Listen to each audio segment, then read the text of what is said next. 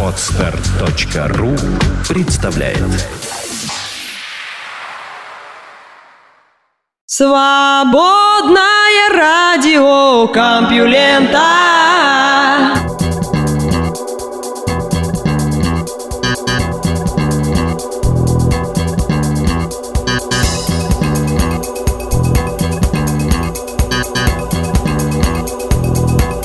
Приветствую всех-всех-всех слушателей свободного радиокомпьюлента. Вы слышите Лёшу Халецкого, и это очередной выпуск, называется «Детские игры». Вот мы тут в СРК играем в радио, а тем временем в iTunes вчера наш подкаст был самым популярным. Спасибо всем слушателям. Кстати, не забывайте его комментировать, лайкать, давать на него ссылки, ставить пятерки, звездочки, вообще всячески оценивать. Это это все помогает в продвижении и нахождении новых слушателей. Ну что, продолжу играть ведущего, начну рассказывать вам новости. Наука и техника. Как фальсифицировали парламентские выборы 2011 года. Крупномасштабный полевой эксперимент, проведенный в декабре 2011 года во время парламентских выборов в России, показал, что действия мошенников сильно повлияли на результат. Ученые просят обратить внимание на то, что их исследование можно считать важной вехой в истории попыток вычислить масштаб фальсификаций. Эксперты подсчитали, что в одной только Москве мошенники накрутили Единой России по меньшей мере 11 процентных пунктов, то есть 635 тысяч лишних голосов, позволив партии власти сохранить большинство в Думе. Мы начинали этот проект на благо общества и не думали о научной работе, но когда увидели, насколько огромными оказались последствия, то решили, что об этом следует написать. Признается Мария Петрова из Российской экономической школы, сотрудничающая также со Школой общественных и международных отношений имени Вудра Вильсона и Центром по изучению демократической политики Принстонского университета. Дабы оценить уровень возможного мошенничества, госпожа Петрова и ее соавторы Рубен Яниколопов, Константин Сонин, Алексей Захаров из Высшей школы экономики и Василий Коровкин, Калифорнийский университет в Лос-Анджелесе, случайным образом распределили независимых наблюдателей на московских избирательных участках, которые следили за голосованием и подсчетом голосов. Затем исследователи сравнили результаты на участках с наблюдателями наблюдателями и без. Согласно официальным результатам, в Москве «Единая Россия» получила 46,6% голосов. Присутствие наблюдателей привело к снижению доли голосов, поданных за эту партию, на 10,8% пункта и увеличению результата других участников выборов. Это нижняя граница фальсификации, поскольку допущение о том, что независимые наблюдатели пресекли все попытки мошенничества, весьма условно. Экстраполировать результаты эксперимента на остальную Россию было бы некорректно, однако стоит помнить, что получи ядро хотя бы на 5% меньше, она бы лишилась абсолютного большинства в парламенте, и ей пришлось бы формировать правящую коалицию. До недавнего времени изучение фальсификации находилось на уровне полунамека, анекдота и слуха, что весьма разочаровывало и ученых, и активистов, сказал Тимоти Фрай, директор Института Гарримана при Колумбийском университете, специалист по постсоветской внешней политике. Но в последние годы ученые добились быстрого прогресса в этом вопросе. Нынешний полевой эксперимент – это передний край исследований такого рода. Это простой, но гениальный способ выведать масштабы вброса бюллетеней. Эксперимент проводился в сотрудничестве с неправительственной организацией «Гражданин-наблюдатель». Волонтеры, набранные этой группой, присутствовали на 156 из 3000 1164 московских участков. Для чистоты эксперимента информацию о том, на какие участки пал выбор, до самого последнего момента держали в тайне не только от чиновников, но и от самих добровольцев. Волонтерам раздали методички, в которых рассказывалось, что могут и чего не имеют права делать члены избирательных комиссий. Обо всем подозрительном рекомендовалось сообщать главе организации или полиции. Они могли также попытаться произвести фото или проводили видеосъемку нарушений. На 43 участках были замечены нарушения, способные сильно повлиять на результаты. На 38 наблюдателям отказались выдать копии официальных результатов подсчета голосов. На 75 серьезные нарушения отсутствовали. На многих участках наблюдателей выгнали до конца голосования или подсчета голосов, обвинив в нарушении правил проведения выборов. Но исследователи благородно исходят из того, что даже в таких условиях наблюдатели могли достаточно напугать жуликов, чтобы те снизили масштаб фальсификаций. Как видим, эксперимент был тщательно организован и проконтролирован, так что это уже не просто слухи. Возможно, тому, кто верит в честную победу Единой России, следует задуматься. Кстати, одновременно Американский институт Global Financial Integrity выступил с докладом, в котором утверждается, что с 1994 по 2011 годы из России незаконным образом было выведено 211,5 миллиардов долларов, главным образом через Кипр, в то время как вливания в теневую экономику внутри страны составили 552 миллиарда 900 миллионов. Иными словами, уровень коррупции у нас достигает 46% ВВП. Матерью Тутанхамона могла быть Нефертити.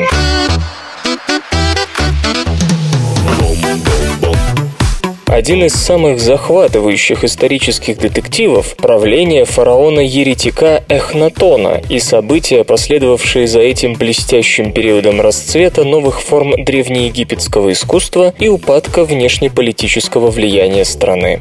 Одно из действующих лиц, которое вызывает множество вопросов – Тутанхамон, зашедший на престол в 8 лет и скончавшийся при загадочных обстоятельствах примерно 10 годами позднее. Большинство склоняется к тому, что его родителями были Эхнатон и какая-то из безымянных сестер фараона. Но генетическое исследование, проведенное французским археологом Марком Габольдом, говорит о том, что матерью он называл двоюродную сестру отца Нефертити.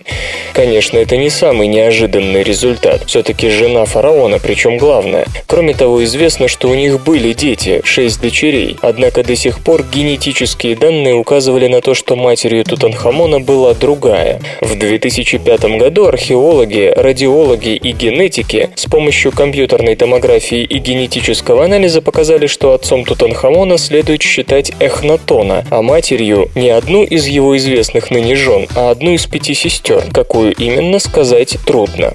Учитывая многочисленные врожденные дефекты Тутанхамона, в том числе деформированную ногу, слегка расплющенное небо, умеренный сколиоз, искривление позвоночника, нетрудно поверить в то, что он был плодом инцеста, широко распространенного в царской семье. Последующий анализ под надзором Захи Халаса, главного на тот момент чиновника по египетским древностям, проведенный в 2010 году, подтвердил предположение об отцовстве Эхнатона.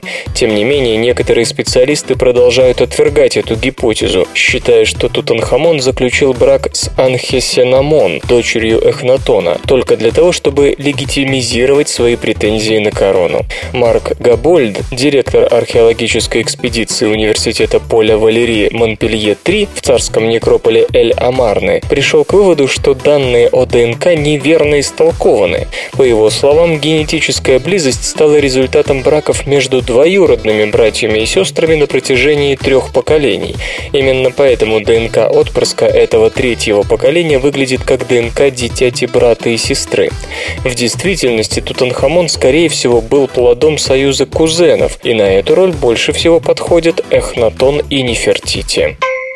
Самые м, технологичные новости. Динозавров убивали долго и не в одиночку. Последнее время ученые начинают склоняться к тому, что падение метеорита стало куб де грасс, ударом милосердия для динозавров, и без того вымиравших под сурдинку меняющегося из-за извержений вулканов климата. Новые данные в поддержку этой точки зрения представили Пол Рен из Калифорнийского университета в Беркли и его коллеги, изучившие кратер на Юкатанском полуострове в Мексике. С помощью техники высокоточного датирования тектитов метеоритов с Гаити, камешков, образующихся при метеоритном воздействии, ученые пришли к выводу, что удар произошел 66 миллионов 38 тысяч лет назад, то есть несколько позже, чем считалось.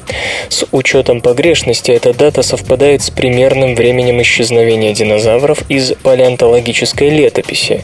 Тем самым, по мнению господина Рена, можно похоронить все сомнения в том, что метеорит сыграл роль в гибели гигантских ящеров. Разумеется, это не означает, что столкновение с неким небесным телом стало причиной массового мелполиогенового вымирания. Падению метеорита предшествовали масштабные извержения вулканов в Индии, которые инициировали изменение климата, в одиночку сгубившие некоторые группы динозавров. Например, не найдено ни одного не птичьего динозавра, существовавшего ко времени удара. На самом деле вулканическая гипотеза намного старше метеоритной. К тому же она хорошо согласуется с тем, что нам известно о других массовых вымираниях. Новую и, надо сказать, смелую теорию, быстро ставшую в народе популярной, предложили в 80-х годах отец и сын Луис и Уолтер Альварес. Они обратили внимание на то, что по всему миру встречается слой глины, совпадающий по времени образования с концом мелового периода. Этот слой богат иридием, редким на Земле, но распространенным в малых космических телах. В 90-х годах гипотеза получила дальнейший импульс, когда на полуострове Юкатан был обнаружен кратер Чиксулуп диаметром 180 километров, тоже образовавшийся на рубеже мела и палеогена. Его размеры указывают на то, что метеорит имел около 10 километров в поперечнике, хотя, возможно, это общий диаметр спаренных астероидов. Столкновение с таким телом должно было иметь катастрофические последствия в виде разрушительной ударной волны, мировых пожаров, цунами и дождей из расплавленного камня. При ударе осколки могли вылететь за пределы атмосферы, а затем вернуться.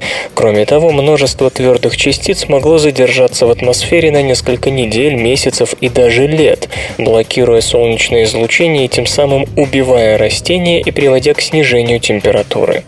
На какое-то время метеоритная гипотеза стала одерживать верх, но выяснилось, что затяжной кризис над отряда динозавров начался задолго до падения незваного гостя. Постепенно выработалась гибридная гипотеза. Известно, что массовые извержения в одиночку способны вызвать вымирание видов по всей планете, но в данном случае, по-видимому, честь финального удара принадлежит метеориту. Тем не менее, вопрос никак нельзя считать решенным. Например, остается неясным, в какую сторону и как сильно изменили климат вулканы. Одни кивают на извержение вулкана Пинатубо в 1991 году и говорят, что выбросы затмили Солнце, вызвав глобальное похолодание. Другие, напротив, считают, что вулканические газы привели к парниковому эффекту. Непонятно также, каким образом формировались те самые деканские трапы, по которым судят о силе извержений. Одни полагают, что извержения происходили равномерно в течение нескольких миллионов лет в конце мелового периода и в начале палеогена. Другим кажется, что массовые извержения занимали несколько десятков тысяч лет, после чего на долгое время наступало затишье. Сексуальное постоянство не всегда защищает от вагинальной инфекции.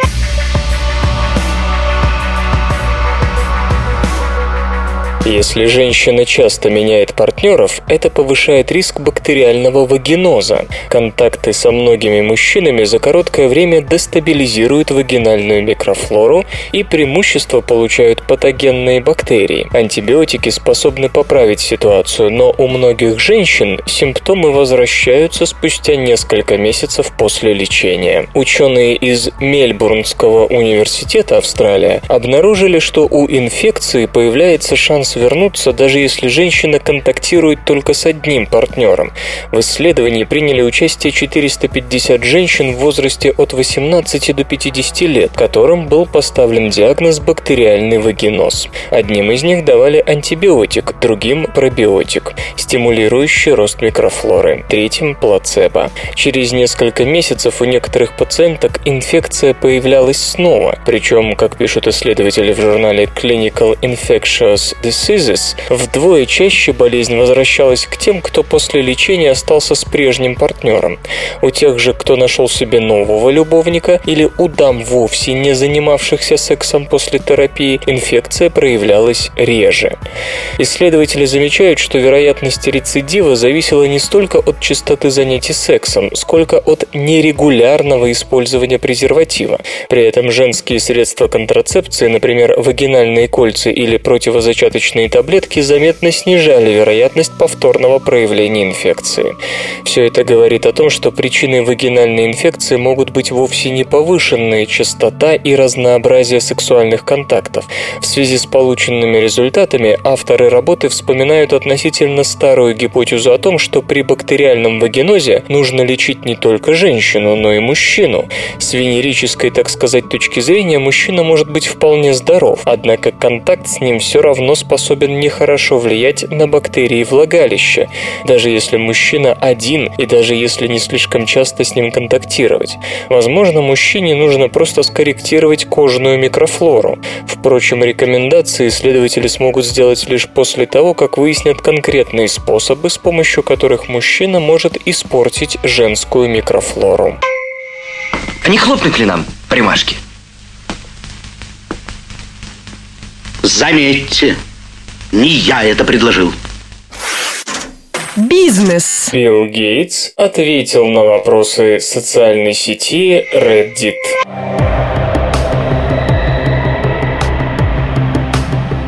Один из основателей Microsoft и ее бывший генеральный директор Билл Гейтс в последние годы выпал из сферы внимания IT-сообщества, потому что предпочел сосредоточиться на благотворительной деятельности. Тем не менее, он согласился принять участие в серии виртуальных пресс-конференций Ask Me Anything на сайте Reddit и рассказал много интересного. Например, на вопрос, в какой области следует ждать самого большого технологического сдвига, ответ был таким – роботы повсеместно совместные экраны, речевое взаимодействие. Все это изменит наш взгляд на компьютеры. Как только зрение, слух и чтение, а также письмо от руки начнут хорошо работать, мы будем взаимодействовать по-новому. На каком компьютере он сейчас работает? Здесь без неожиданностей. Неделю назад мне прислали планшет Surface Pro, и он замечателен. Прямо сейчас я пользуюсь дисплеем Perceptive Pixel, огромным тачскрином для Windows 8. Со временем они будут дешеветь и станут очень популярными. Кроме Кроме того, господин Гейтс признался, что пользовался каждым маком, выпущенным Apple, и это не должно удивлять, ведь в его положении надо хорошо знать, что делают другие. Какой продукт Microsoft так и не получил должного развития или коммерческого признания, но со временем может вернуться? Товарищ Гейтс говорит, что это облачное хранилище данных как часть Windows. Однажды облако перестанет быть просто набором файлов и превратится в схему управления данными, а клиент будет ее частичной репликой Америкой. Один из участников разговора осмелился поинтересоваться, чем занимался бы магнат, если бы Microsoft не оказалась столь успешной компанией. «Если бы не появились микропроцессоры, то даже не знаю», — ответил господин Гейтс. «Наверное, ушел бы в медицину или теоретическую математику. Трудно сказать. Невозможно было обойти вниманием отношения со Стивом Джобсом, и господин Гейтс сказал так. «Мы уважали друг друга. Нашим крупнейшим совместным проектом был Mac. В этом проекте от Microsoft Microsoft было задействовано больше людей, чем со стороны Apple. Мы написали множество приложений. Я виделся со Стивом регулярно на протяжении многих лет, в том числе за несколько месяцев до его трагической кончины. Что касается работы в фонде Билла и Мелинды Гейтс, то со своей главной задачей на данном этапе миллиардер считает искоренение полиомиелита к 2018 году. Да, с этим справиться труднее, чем с оспой, но все же справиться можно, сказал месье Гейтс. С помощью спутников и GPS GPS на карту наносится каждая деревня и ставится цель посетить каждую хижину. В Нигерии, где медиков просто отстреливают, и Пакистане население относится к вакцинации чрезвычайно враждебно, и господин Гейтс тратит много времени на то, чтобы переломить эту ситуацию. Много спрашивали и о личной жизни. Миллиардер назвал свою любимую книгу последних лет. Ею оказалась работа гарвардского психолога Стивена Пинкера «Лучшие ангелы нашего естества. Почему насилие стало меньше», 2011 года и скромно напомнил, что старается писать рецензии на все прочитанное на своем сайте. Напомню его адрес thegatesnotes.com. Билла Гейтса не проминули пожурить за то, что он завещает детям всего 10 миллионов долларов. Ему напомнили, что это решение очень сильно повлияло на богачей, которые видят в нем своего кумира, и отпрыски многих небедных семейств лишились значительной доли состояния. На что один из самых богатых людей на планете ответил, что на такой шаг его подтолкнула статья, опубликованная другим завсегдатаем того же списка, Уорреном Баффетом, в 1986 году. И господин Гейтс согласился с тем, что оставлять детям огромные деньги – это медвежья услуга. Он отметил, что его супруга думает точно так же. На вопрос, что вам дарят на день рождения, Билл Гейтс ответил – бесплатное программное обеспечение. Нет, я шучу. Книги в основном. Софт и безопасность. Новая система безопасности сделает кражу паролей бесполезной.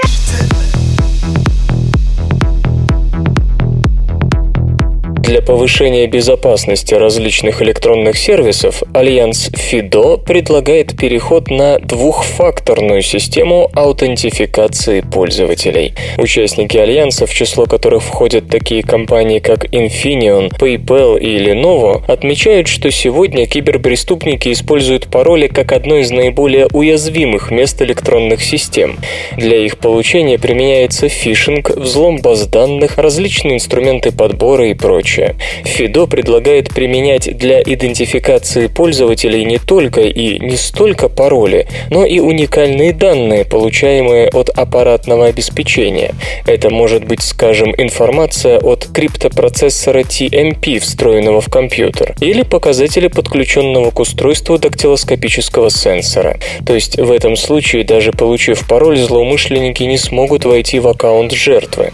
Для работы системы потребуется специализированная интегрированное программное обеспечение на клиентской и серверной сторонах. При этом на сервер будет отсылаться не сам пароль или идентификационные сведения, а сгенерированные на их основе криптографические последовательности. Впрочем, критики полагают, что из-за увеличения сложности всей системы идентификации у злоумышленников появятся новые возможности для обхода защиты, выявления уязвимостей и потенциально слабых мест. Вслух и с выражением читаю стихотворение. Савва Кулиш, мальчик и мышь.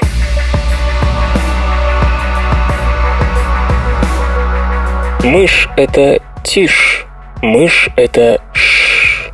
Бредишь, малыш. Шорох вдоль крыш, вышки вдоль крыш. Серая мышь, тюремная тишь. Лучше молчать и не кричать, Дымом печей пахнет опять, дымом людей пахнет опять. Слышишь? Молчать и не кричать. Слез не сдержать, дрожь не сдержать. Маму, наверное, вспомнил опять. Палочки руки, не надо дрожать. После всего легко умирать. После всего нельзя умирать. Что ж не бежишь, вольная мышь? Стоны вдоль крыш — дети вдоль крыш, серая мышь, тюремная ш. Люди, нас нет, надо кричать. Дымом печей пахнет опять, дымом людей пахнет опять. Нас уже нет, не смейте молчать. Наука и техника. Человечество продолжает развиваться.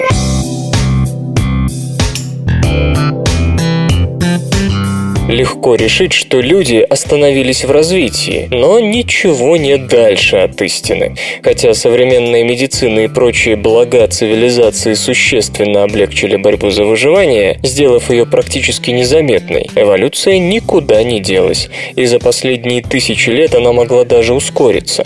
Чарльз Дарвин не спешил объявлять о существовании общего предка человека и обезьян, предоставив право готовить публику к этой крамольной мысли своим единомышленникам, ботаником вроде Томаса Гексли. Только в работе «Происхождение человека и половой отбор» 1871 года, когда аудитория уже более или менее освоила основные постулаты его теории, Дарвин приложил их к человеку. Акцент в книге сделан на том, что индивидуальные черты формируются благодаря предпочтениям половых партнеров, и ученый не исключал того, что альтруистические тенденции могут изменить нашу эволюционную траекторию, предоставив особям, обреченным на вымирание, шанс на размножение.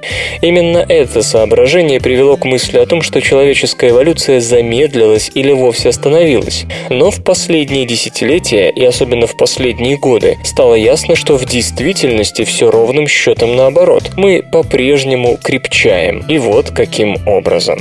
Людей X и прочих супергероев среди нас пока еще нет, ну если только поискать среди косплейщиков. Но не исключено, что в человеческой массе дремлют скрытые силы. За 10 тысяч лет население планеты увеличилось с нескольких миллионов до 7 миллиардов. Между тем, каждое успешное слияние сперматозоида и яйцеклетки приводит к нескольким совершенно новым мутациям, и их число, сами видите, огромно. Взгляните на таблицу генетических вариаций, присутствовавших в человеческом геноме до и после демографического взрыва, начавшегося в неолите и продолжающегося до сих пор. Таблицу можно увидеть на странице этой новости на сайте compulenta.ru.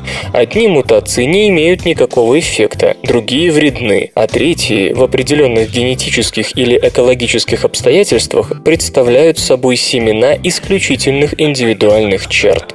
Ряд генетических анализов показал не только то, что человечество обросло новыми мутациями, но и то, что темп эволюции в последние 40 тысяч лет вырос. Неожиданно большая часть нашего генома содержит признаки недавнего эволюционного давления. Исследователи воздерживаются от конкретики, ведь аналитические методы обладают пока относительно низким разрешением. К тому же генетика сложных признаков еще плохо понимается, но что бы ни происходило, оно происходит быстро.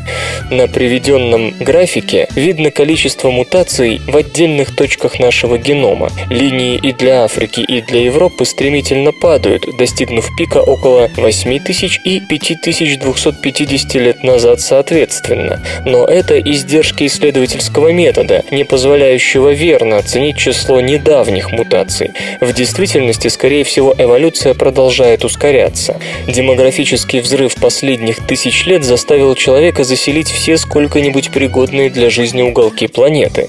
Теория эволюции гласит, что колонизация новых земель поощряет признаки, которые позволяют первопоселенцам как следует закрепиться на новом месте. И главное из них – способность рожать как можно больше. Пожалуй, самым недавним свидетельством ускорения человеческой эволюции может служить то, что средний возраст рождения первого ребенка у жительниц одного островного городка из Квебека с 1800 по 1940 год снизился с 26 до 22 лет. Едва ли дело в том, что у них не было возможности рожать раньше. Причина, скорее, в биологических изменениях. Тенденция рожать детей в раннем возрасте и большие семьи – все это приносит пользу на передних рубежах колонизации. Но что происходит, когда фронтир превращается в промышленно развитую урбанизированную область? Долгосрочный исследовательский проект Framingham Heart Study, который начался в 1948 году и в котором участвуют более 10 тысяч жителей одного массачусетского городка, свидетельствует о том, что репродуктивные черты продолжают развиваться. Женщины Фрамингема в среднем рожают чуть раньше предков, и для этого им надлежит быть чуть короче и коренастее, а также иметь чуть более низкий уровень холестерина, то есть налицо изменение физических черт. В течение почти всей человеческой истории, а точнее на протяжении практически всей истории млекопитающих, начавшейся 85 лет назад с крошечных пушистых существ наподобие землероек, молоко потребляли только младенцы. Генетические процессы, вовлеченные в расщепление лактозы, прекращаются после отлучения нас от груди, но около 9 тысяч лет назад был одомашнен крупный рогатый скот, и люди, способные пить молоко, будучи взрослыми, получили серьезное преимущество перед остальными. Соответствующая мутация распространялась очень быстро, и теперь ею обладает большинство современных людей, то есть это одна из наиболее быстрых мутаций в истории человечества. Может показаться, что у эволюции есть цель, а потому ее можно предсказать. В больших масштабах, наверное, так и есть. На мертвой, задыхающейся в аммиаке Земле развились такие биологические процессы, которые могут просуществовать миллиарды лет, полагаясь только на воду и солнечный свет. Однако в относительно маленьких временных промежутках эволюция может только ухудшить положение дел. Возьмите человеческий интеллект. Если верить генетику Джеральду Краптри из Стэнфордского университета, по причинам, связанным с генетической архитектурой интеллекта и характером современной жизни, человечество становится эмоционально и интеллектуально тупее. Господин Краптри полагает, что мы достигли пика несколько тысяч лет назад и с тех пор катимся по наклонной. Эта гипотеза не подтверждается данными и заслуженно критикуется. Но к словам ученого стоит прислушаться. Охотники-собиратели, которые принимали неверные решения относительно добычи, пропитания и устройства жилища, рисковали исчезнуть вместе со своим потомством, писал господин Краптри в журнале Current Biology. Тогда как нынешний менеджер с Уолл-стрит, сделавший аналогичную ошибку, по-прежнему считается привлекательным половым партнером. Есть причины полагать, что мы слышим запахи хуже своих предков, ведь в отличие от большинства животных мы больше не полагаемся на это чувство, принимая самые важные повседневные решения. Точно так же рыба, живущая в темной пещере, постепенно утрачивает зрение, накапливая соответствующие генетические изменения. Впрочем, говорят, мы еще не потеряли способность находить полового партнера с совместимой иммунной системой по запаху. Специалисты склонны говорить в основном о биологической, генетической эволюции человека, просто потому что она поддается строгой оценке. А культурная сторона дела, социальные институты, жизненные привычки, постоянно меняющийся язык и прочее, чрезвычайно сложна для изучения. Тем не менее, большинство экспертов признает, что она играет более важную роль. Если перенестись на несколько тысяч лет назад, то внешне Homo sapiens не будет ничем отличаться от нас сегодняшних. Именно культура делает нас такими, какие мы есть сейчас. В последнее время был предложен целый ряд механизмов для измерения культурной эволюции, от закономерности языковых изменений до распространения народных сказок и вариантов дизайна полинезийского каноэ. И нет никаких сомнений, что культурная эволюция продолжается. Например, с появлением цифровой связи стали возможными новые культурные типы. Быть может, когда-нибудь некий светлый ум напишет новый вариант происхождения видов, где культурной эволюции будет отведено подобающее ей место. Молекулы воды объединены в группы, которые совсем не напоминают тетраэдры.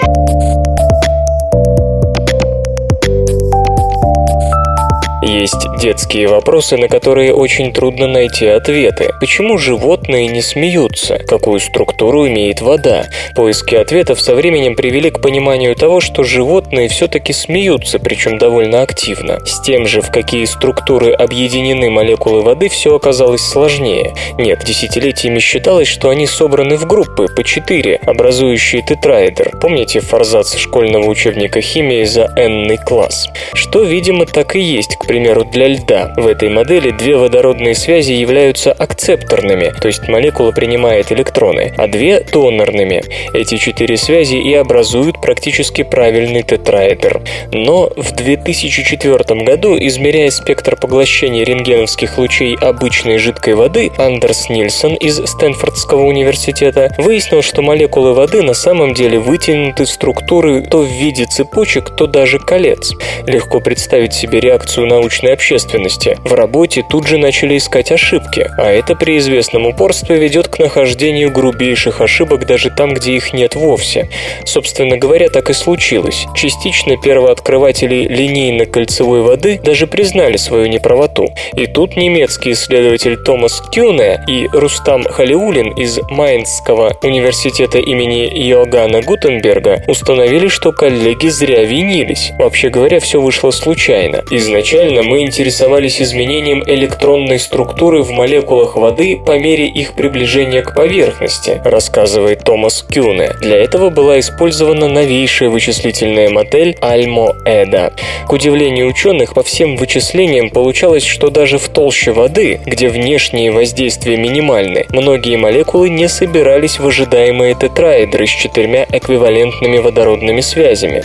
В действительности, две из этих связей были очень сильны, сильны, а две другие, напротив, слабы, то есть имели асимметричный характер. Причем сами связи были одинаковы, однако их искажение оказалось разным, что и стало причиной их различной силы. Что хуже всего, асимметрия быстро менялась непредсказуемым образом, а время флуктуации обычно составляло несколько сот фемтосекунд, квадриллионных секунды, после чего молекулы вновь на сверхкороткий срок возвращались в тетраэдральную группу. Затем форма тут же непредсказуемо трансформировалась и так далее по кругу. В общем, молекулы жидкой воды объединены в кажущийся тетраэдр, а на деле их группы имеют столь быстро меняющуюся форму, что даже не ясно, насколько это вообще можно назвать формой. Так что считать ли молекулы жидкой воды сложенными в тетраэдр или нет, зависит в основном от контекста такого утверждения. Мгновенное состояние среды отдельной молекулы воды не выглядит как тетраэдр вообще, уверен господин Кюне.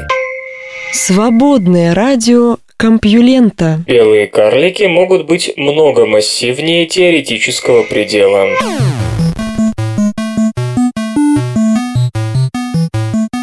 1935 году индийский астрофизик Субраманьян Чандрасекар показал, что звезда массой выше 1,44 солнечной и более в конце своего жизненного цикла не способна оставаться белым карликом и взрывается как сверхновая. Так возник предел Чандрасекара.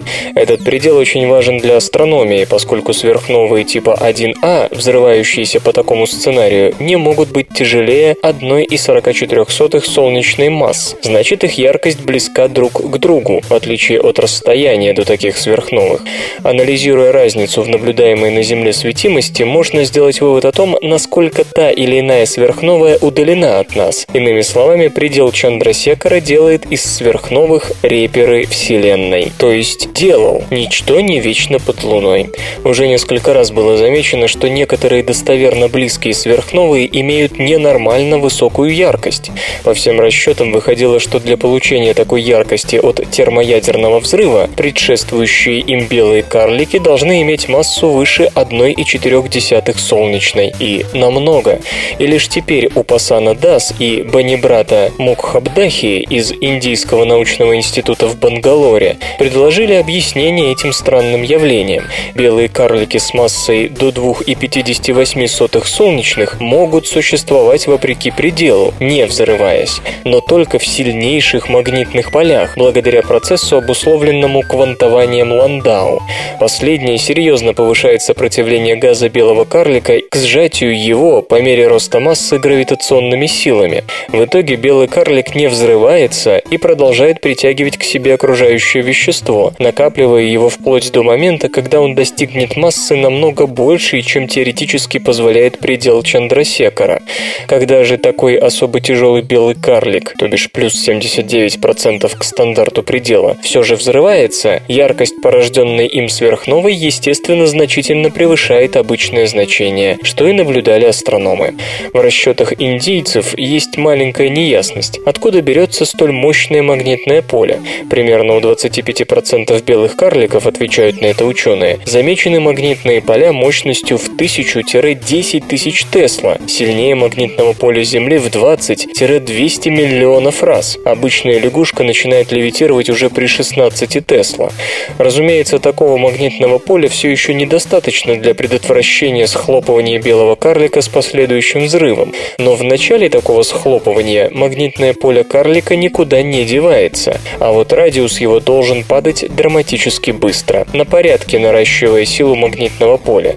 Тут-то и может возникнуть та интенсивность, которая препятствует дальнейшему коллапсу карлика вплоть до накопления накоплением куда большей массы. Банибрата Мукхабхатхи считает, что сейчас группа должна сосредоточиться на поисках еще более мощных по магнитным полям белых карликов, чтобы заметить рост их поля в начале коллапса. Вы стартуете с наблюдений белого карлика с миллиардом гаусс, поясняет он. Затем карлик должен миновать промежуточную фазу с магнитным полем в 100 миллиардов гауссов. И этого мы пока еще не видели. Увы, падающая на белый карлик материя может запросто просто скрыть магнитное поле такого объекта и сделать его астрономическое обнаружение нереальным.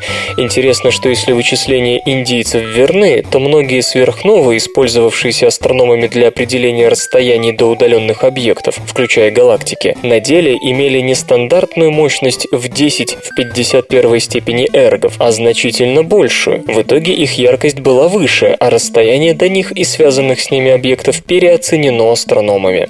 А это теоретически может угрожать хронологии Вселенной, основанной на определении расстояний до далеких галактик. Именно на наблюдениях вспышек сверхновых типа 1А базируется открытие ускоряющегося расширения Вселенной, перевернувшее космологию в 90-х и удостоенное Нобелевской премии в 2011 году. И все же пересмотра даты Большого Взрыва ждать, наверное, не стоит. Красное смещение не должно было пасть жертвой сверхярких сверхновых, а именно оно играет ключевую роль в обнаружении самых далеких галактик из ранней Вселенной. Растения предупреждают об опасности только близких родственников.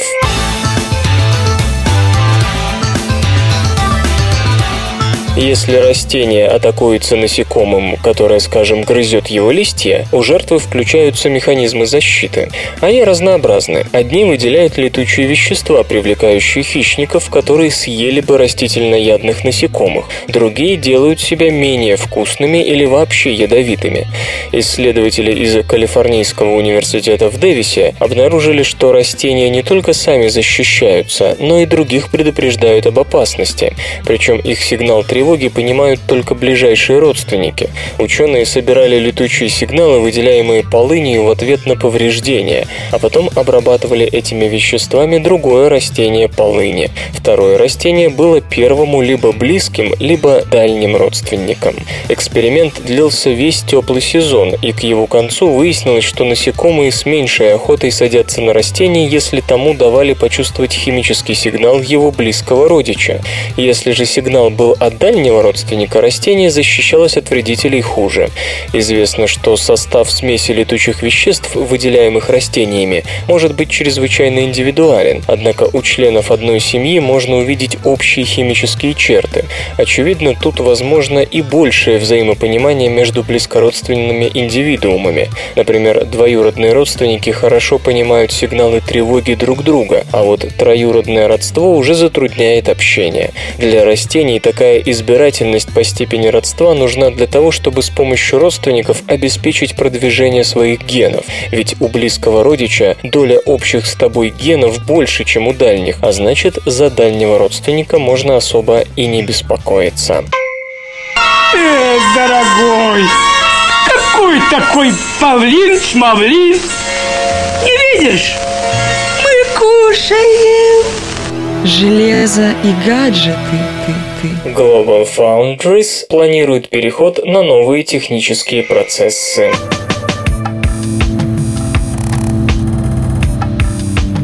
Global Foundries, один из крупнейших контрактных производителей полупроводниковых микросхем, готовит внедрение технических процессов с нормами 14, 10 и 7 нанометров. Об этом сообщают веб-источники. В текущем году планируется освоить выпуск 20-нанометровых чипов для сетевого оборудования. Процессоры для высокопроизводительных компьютерных систем и мобильных устройств будут производиться по 32 и 28 нанометровым технологиям. На 2014 год намечен переход на методику 14 нанометров XM, что расшифровывается как Extreme Mobility, которая объединяет FinFET транзисторы, изготовленные по 14-нанометровой технологии, и элементы 20-нанометрового процесса. Первые микрочипы, произведенные по 14 нанометров XM, найдут применение в мобильных и беспроводных устройствах. В конце 2015 года Global Foundries рассчитывает начать внедрение технологий с нормами производства 10 нанометров, Поначалу такие изделия будут также ориентированы на мобильную сферу. После этого, как ожидается, состоится переход на 7-нанометровую технологию, но произойдет это не раньше 2017 года. Мировые продажи Xbox 360 приближаются к 80 миллионам.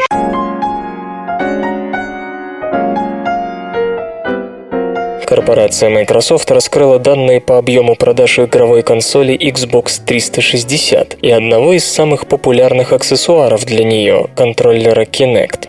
С момента выхода Xbox 360 в 2005 году по всему миру было реализовано более 76 миллионов комплектов устройства. Это приблизительно в три раза больше суммарного объема продаж оригинальной Xbox, которая разошлась в количестве примерно 24 миллионов штук. Игровой контроллер Kinect, поступивший в продажу осенью 2010 на сегодня приобрели более 24 миллионов пользователей по всему миру. В Microsoft также сообщили, что количество подписчиков системы Xbox Live достигло 46 миллионов, что на 15% больше прошлогоднего. Осенью 2013 Microsoft, как ожидается, выпустит консоль Xbox следующего поколения. По слухам, устройство получит шестиядерный процессор и графический контроллер AMD серии Radeon HD 6000 с поддержкой программного интерфейса DirectX 11, а также оптический привод Blu-ray. Приставке понадобится постоянное подключение к интернету, объясняемое защитой от пиратства. Исторический анекдот. Когда после Октябрьского переворота Троцкий появился в роскошном здании Министерства иностранных дел, он нашел там только двух старых курьеров, которые никак не могли решиться не приходить на службу. Троцкий приказал им провести себя в рабочий кабинет министра, сел за письменный стол и начал читать лежавший на столе документ. Это был какой-то мелкий запрос голландского правительства, так как ни одного чиновника в этот день в министерстве министерстве не было, а Троцкий хотел, чтобы дипломатическая работа не прерывалась, он сам написал от руки ответ, запечатал конверт и адресовал его его превосходительству господину голландскому посланнику. Затем он позвал одного из двух оставшихся курьеров и передал ему пакет для отправки. Курьер не знал, как он должен титуловать своего нового начальника. Во всяком случае, для него было ясно, что говорить этому новому, столь своеобразному министру иностранных дел ответил «Ваше превосходительство» было неуместно. Он прочел адрес на пакете и покачал головой. «А, «Позвольте заметить, есть голландская сельдь, есть голландский сыр, но голландского посланника не существует. Есть посланник нидерландский». Так молодая советская дипломатия получила первый урок дипломатического протокола. В этом отношении еще в течение долгого времени не все было в порядке. Наука и техника. Иммунные клетки мозга влияют на поведение самцов.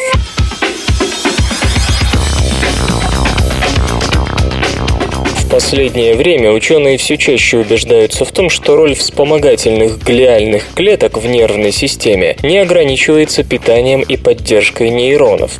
Не так давно было показано, что клетки глии напрямую вмешиваются в работу нейронов, регулируя проведение импульсов. А исследователи из Мэрилендского университета обнаружили еще одну функцию глиальных клеток. Оказывается, они помогают сформироваться участку мозга, отвечающему за половое поведение самцов. В мозгу есть зона, где различия между полами особенно хорошо видны. Это так называемая преоптическая область. Во время эмбриогенеза эта зона испытывает сильное влияние со стороны половых гормонов. В мозгу у самцов преоптическая область больше, и клетки в ней более четкие, оформленные, чем у самок. Считается, это происходит из-за действия эстрадиола и простагландина Е2, которые особенно сильно влияют на развитие мозга самцов. Кроме того, ученые полагают, полагают, что именно такие различия в строении периоптической области определяют различия в половом поведении.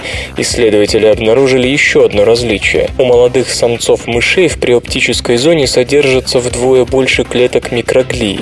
И это опять-таки связано с уровнем гормонов. Если самке в первые дни жизни дать избыток эстрадиола и простагландина Е2, то у нее число микроглиальных клеток в упомянутой зоне станет таким же, как у самцов. И впоследствии это скажется на поведении. Самки мышей с большим числом клеток микроглии будут вести себя более мужественно, вплоть до попыток спариться с другими самками.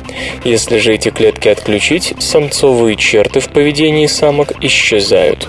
Микроглия считается подразделением иммунной системы. Ее клетки курсируют в мозгу, уничтожая патогены и подъедая клеточный и молекулярный мусор. То, что они будут влиять еще и на поведение, для исследователей стало сюрпризом.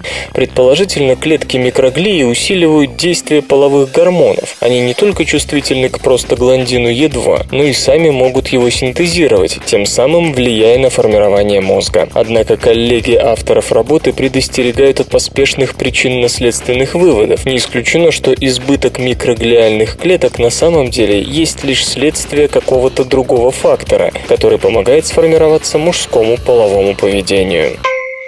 Морские моллюски пользуются сменным пенисом.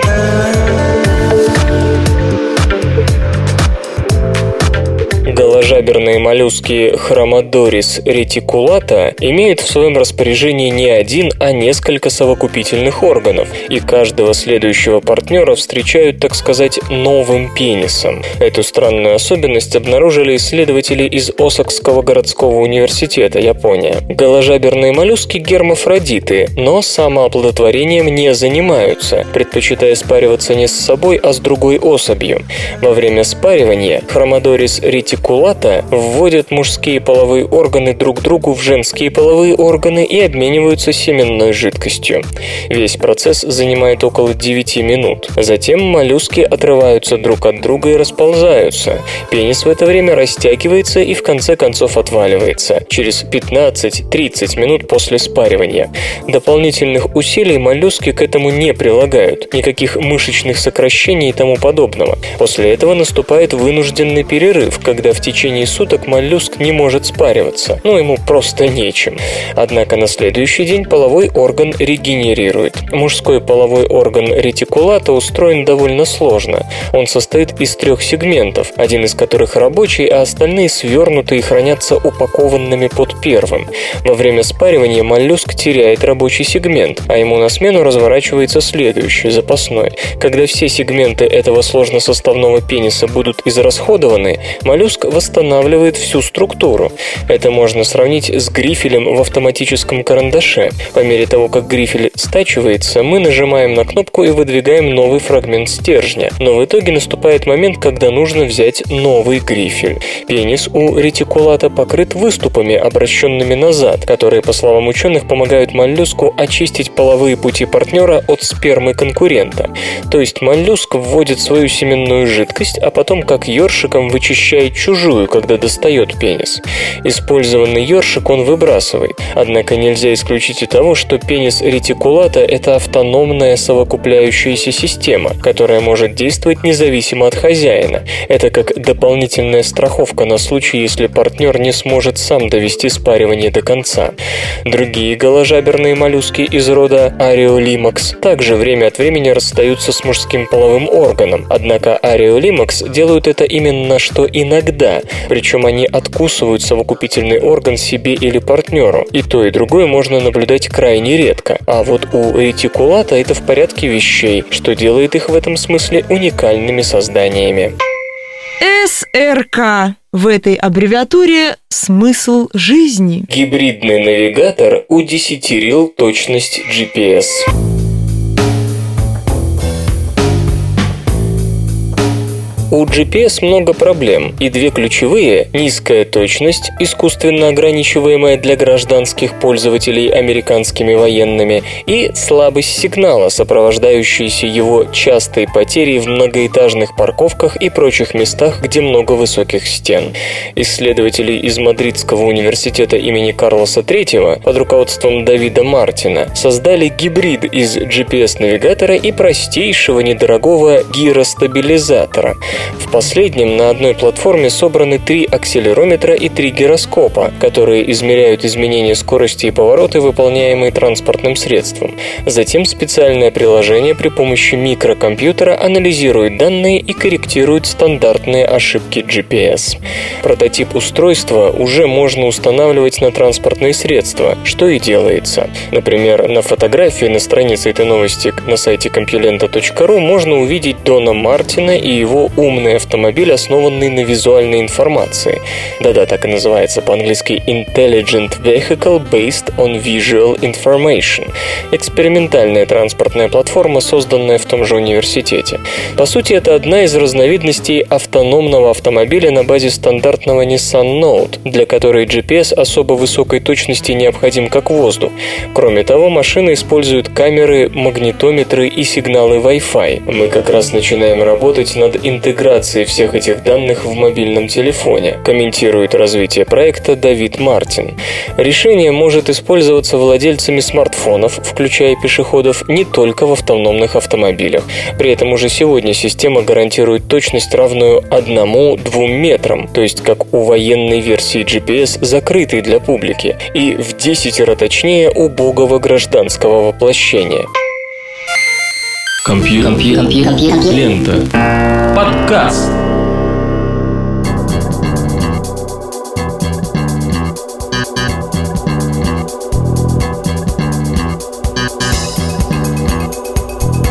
Детские игры подошли к концу. Вы слышали Лёшу Халецкого, свободное радио Компьюлента и финальная заставка. Свободное радио Компьюлента.